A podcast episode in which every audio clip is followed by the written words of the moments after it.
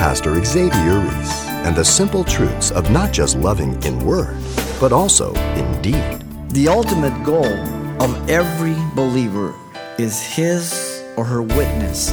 Listen, to Christ, then for Christ. Seeking the will of God. Let it be my motive. Desiring that Jesus get all the glory. Acts 1 8. And you should be witnesses to me.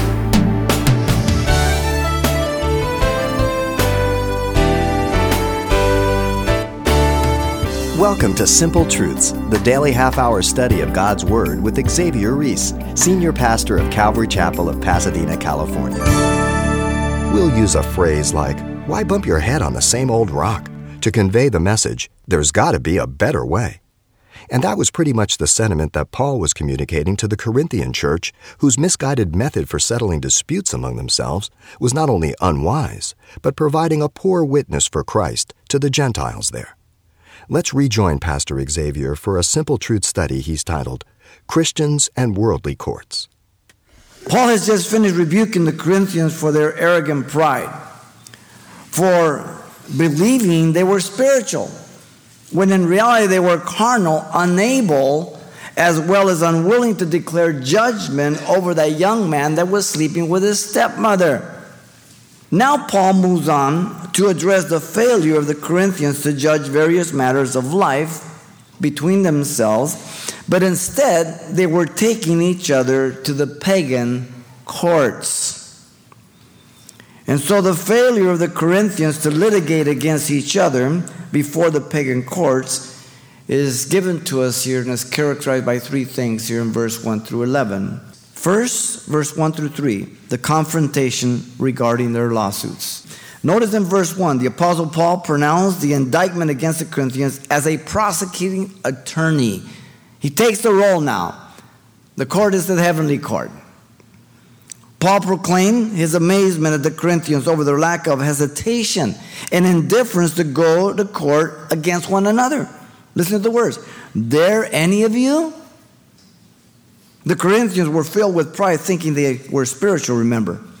And the idea here is that they were bold in their arrogance. Listen to his words having a matter against another, go to law before the unrighteous. The dilemma stated here having a matter against another. The word matter simply means what is done or being done. The action being taken was the taking of another believer to the law court. These judges were not born again and would not be judging their cases according to God's standards and righteousness. Paul indicated the proper solution, notice, and not before the saints. The saints comprise the community of God's redeemed, what you and I are. We're born again. The saints were those who understood forgiveness, mercy, the love of God. The saints were to be arbitrators rather than the pagan courts on things pertaining to life. They should have settled their issues within the church. They should have never gone to the pagan courts. In verse 4 through 6, the Apostle Paul reprimands them for being unwise in going to secular courts, so the focus is wisdom. Paul's argument in verse 4 is from the logical conclusion that they are better equipped to judge the matter of the saints in view of the future privilege of judging the world and angels. Follow the progression. Listen to his words. If then you have judgments concerning things pertaining to this life, do you appoint those who are least esteemed by the church to judge? The answer is no. You do not put unwise people to solve the problems of believers. You put the wisest men to judge the matters pertaining to the life of the saints to bring scriptural resolution and spiritual benefit to their lives. Then in 7 and 8, the Apostle Paul rebuked the Corinthians for their bad witness. Paul gave them biblical advice in view of their litigations. Don't miss it. The innocent person could accept the injustice being done to him. Why do you not rather accept wrong? That's one advice. the innocent person could suffer financial robbery. This is the second one. Listen, why do you not rather let yourselves be cheated? In other words, the loss of time is better than the bad spiritual example, even as Jesus spoke on the Sermon on the Mount, chapter 5, 38 through 40, and all the whole section there. In other words, for the sake of Christ, rather than shaming Christ, don't contest it. Those are the two options of advice. In verse 8, Paul exposed their true heart of greed by their action in their litigation. So, from verse 7 there, this is the aspect. Why don't you do this? Why don't you do that? But then he says, No, you yourselves do wrong, cheat, and you do these things to your brethren. He nails them. And as they say, well, you know, you could just let it go, you could just suffer the loss, and go, oh, nah, but you don't. You they were actively being unjust in their present litigations against other brothers. So Paul exposed their evil heart here their hate, their jealousy, their envy, their greed, their injustice. They live just like they did before, looking out for self without any concern for others. Listen to Ephesians 4 17 through 24. Paul says, This I say, therefore, and testify in the Lord, that you should no longer walk as the rest of the Gentiles walk in the futility of their mind, having their understanding darkened, being alienated from the life of God because of the ignorance that is in them because of the blindness of their hearts, who being past feelings have given themselves over to lewdness, to work all uncleanness with greediness.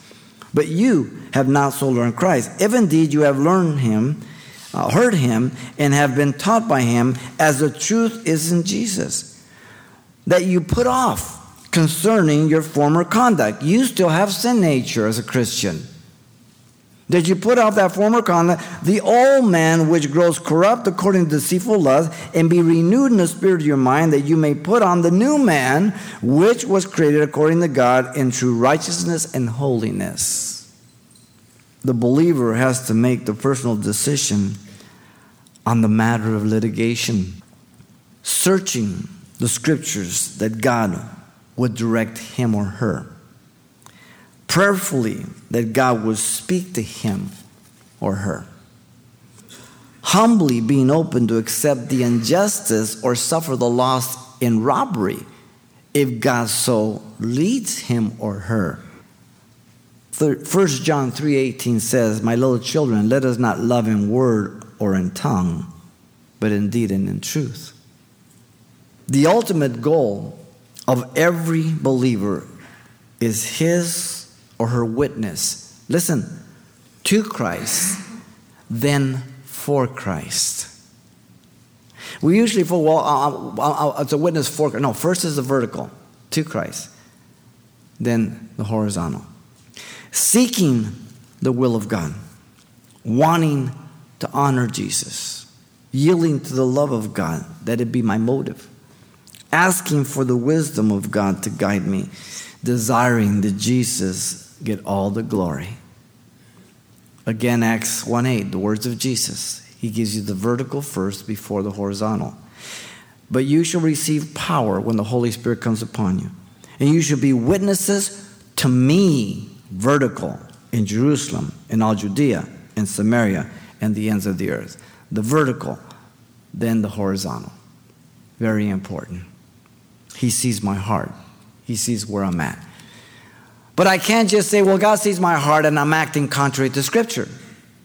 A lot of Christians do that. Well, I've sought the Lord and I know. Shut up. That's not the other confusion. If your actions are contrary to the Word of God, God hasn't spoken to you. Probably the worst person that can speak to you has spoken to you. You. The repudiation regarding their lawsuits reveal their lack of what? Wisdom. Notice thirdly, 9 through 11. The caution regarding their lawsuits. The Apostle Paul warned the Corinthians about living contrary to what they knew about the kingdom of God. Paul reminded them of what they already knew. Listen again. Do you not know that the unrighteous will not inherit the kingdom of God? Do not be deceived. This is the third time Paul says, Do you not know? Do you not know that the saints will judge the world? Verse 2. Do you not know that we shall judge angels? Verse 3. The word know is again intuitive for the third time. You know that as a Christian. You can see yourself as a parent telling your child, Do you not know? Did I not say to you? Did I not make it clear? Of course. The rhetorical question has an obvious answer yes. The righteous or the unrighteous person will not inherit the kingdom of God. Those not born again. Those who would go back and live contrary to Christ. The kingdom of God is the reign of God in the heart of men and women through the transforming work of the Holy Spirit of God. The kingdom of God is present and yet to come in its full form in the second coming, the millennial kingdom, as we said. Notice Paul reminded them of the greater deception. You ready? Self deception. The Satan can deceive you, that's understandable. That the world can deceive you, that's understandable. The sin can deceive you, that's understandable. But did you deceive yourself? That's the worst deception. Because you do it to yourself. Do not be deceived. The warning is now applied to every Corinthian. The word deceive, planao, means to cast astray, to go aside from the right way, to wander, to roam, or go astray. The word planao gives us a word for planets wandering off course. Literally, stop deceiving yourselves. The word is used often to warn believers. Let me give you a few. James 5 19 through 20 says this Brethren, talking to Christians, if anyone among you, another Christian, wanders, planao, from the truth, and someone turns him back, let him know that he who turns a sinner from the error of his way will save a soul from death and cover a multitude of sins. Wow. 1 John 3 7. Little children, let no one deceive you, planao. He who practices righteousness is righteous just as he is righteous. If Christians cannot be planao, deceive, why warn them? Do you warn your children about things that can't happen?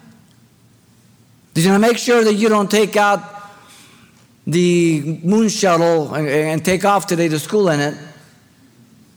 Well, that would be stupid. It's not a possibility.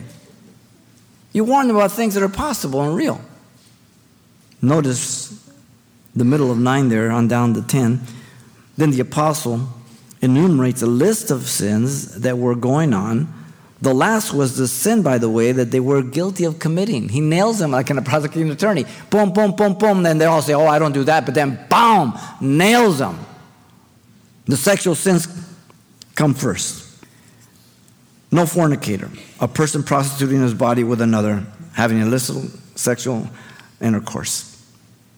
Usually being single but the word is very broad, dealing with every sort of sexual activity.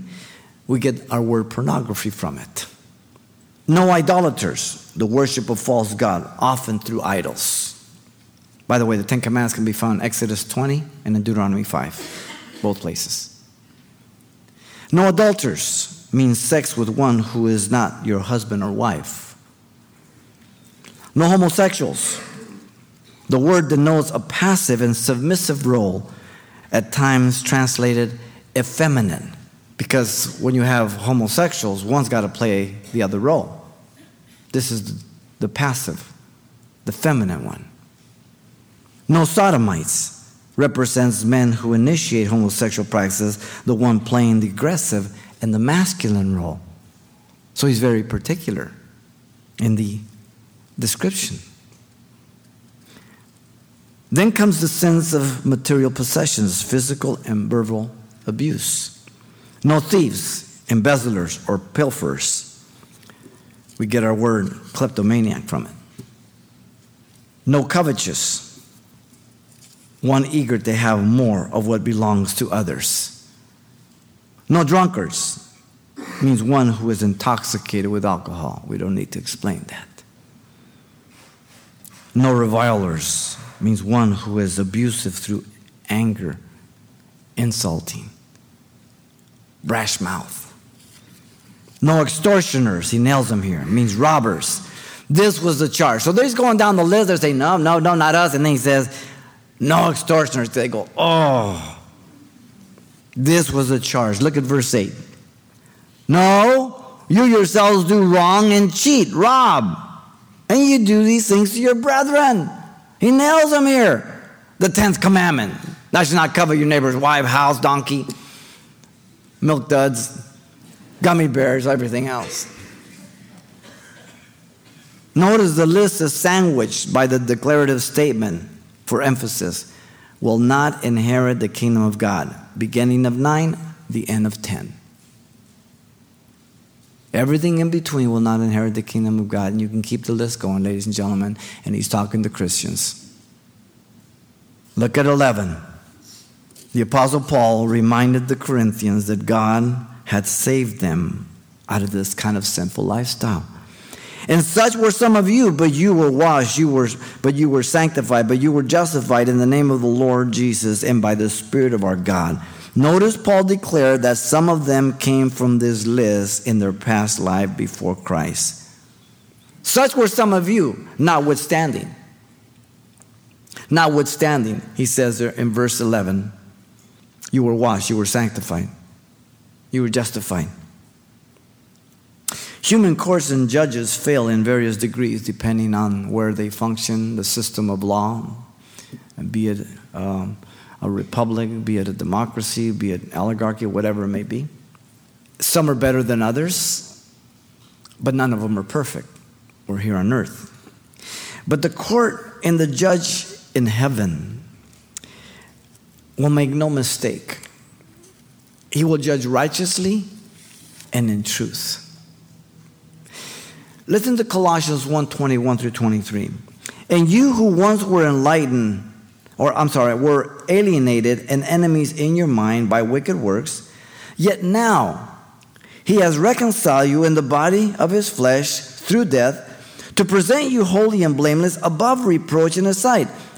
Listen, if indeed you continue in the faith, grounded and steadfast, and are not moved away from the hope of the gospel which you heard, which was preached to every creature under heaven, of which I, Paul, became a minister. What is it that we don't understand? It's real clear. We all fall short at times. And as we confess our sins, He is faithful just to forgive us our sins to cleanse us from all unrighteousness. 1 John 1 9. And in 1 John 2 1, we have a Lord for the defense, Jesus Christ the righteous, to make intercession for us. He's a prosecuting attorney to keep us in fellowship. We agree with Him when we fall short. We're not talking about backsliding because some people backslide and some come back, but not all come back. All right? So we're not talking about just failing. We're not talking about a period of backsliding, though it's dangerous because you might just slide all the way down. We're talking about falling into sin, not dealing with it, which moves you into backsliding and continuing backsliding till you go back into the world and you never repent and come back. That's what the Bible teaches. Okay? Listen to 2 Peter 2:18 through 20. It says, For when they speak great swelling words of emptiness, they allure through the lust of the flesh, through lewdness. Listen carefully. The ones who have actually escaped from those who live in error. That's a Christian. You cannot escape life of error if you're not a Christian. It says, Those who actually escape. While they promise them liberty, they themselves are slaves of corruption, for by whom a person is overcome, by him also he is brought into bondage. Now listen carefully. For if after they have escaped the pollution of the world through the knowledge of the Lord and Savior Jesus Christ, they again entangle in them and overcome. The latter end is worse for them than the beginning. That's a believer. You can't apply that to a non believer. Again, what is it that we don't understand? Anyone who goes back to live as a habit of life in any of the sins that Paul has named here, as well as others, there's a li- previous list similar to that in chapter 5, will not inherit the kingdom of God. Listen to Hebrews 6 4 through 6. For it is impossible for those who were once enlightened and have tasted of the heavenly gift and have become partakers of the Holy Spirit and have tasted the good word of, the, of God and the powers of the age to come, if they fall away, the Greek says this having fallen away, perfect. Not if conditional, a fact. Having fallen away, to renew them again to repentance, since they crucify again to themselves the Son of God and put him to an open shame. The impossibility of renewing these, he's talking to Hebrews who are going back to animal sacrifices. It's impossible to renew them again to atone for their sins under the animal sacrifices. They were going back. If they returned and then said, I made a mistake, Jesus is the Lord, and they repented, would he accept them? Of course.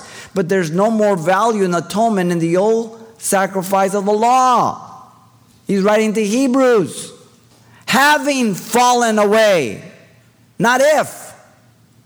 Chapter 10 of Hebrews, verse 26 to 31. For if we sin, we Christians, he includes himself, willfully after we have received the knowledge of the truth, there no longer remains a sacrifice for sins, but a certain fearful expectation of judgment and fiery indignation which will devour the adversaries. Now he gives the illustration.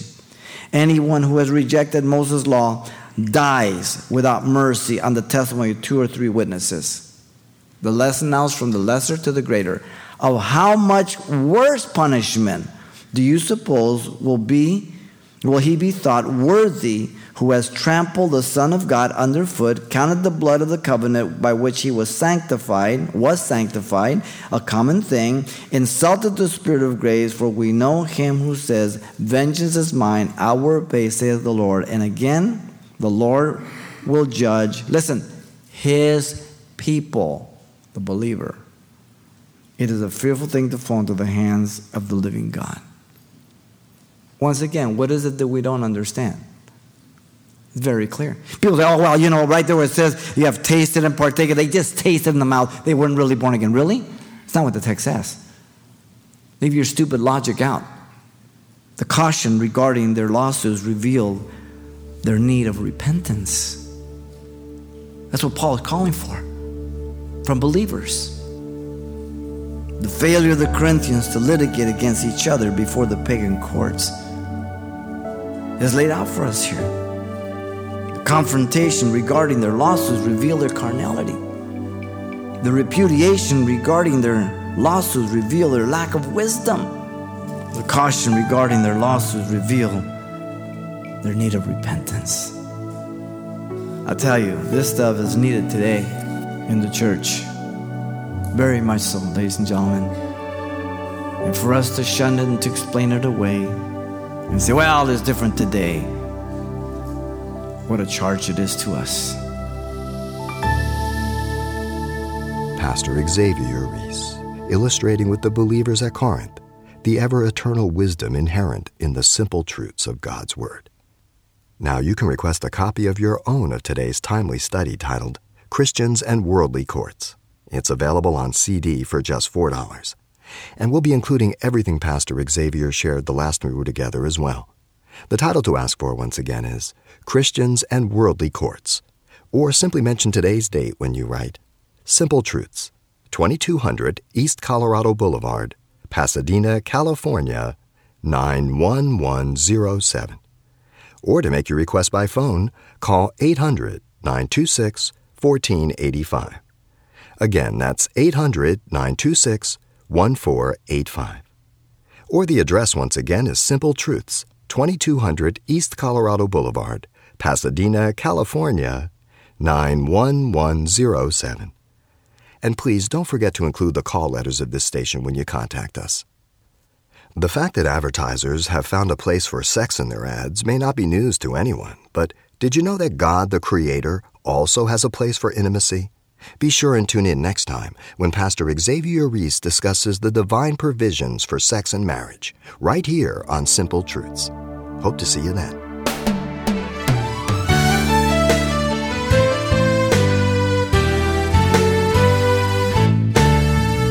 Simple Truths with Pastor Xavier Reese, a daily half hour broadcast, is a radio ministry of Calvary Chapel of Pasadena, California. www.calvarychapelpasadena.com.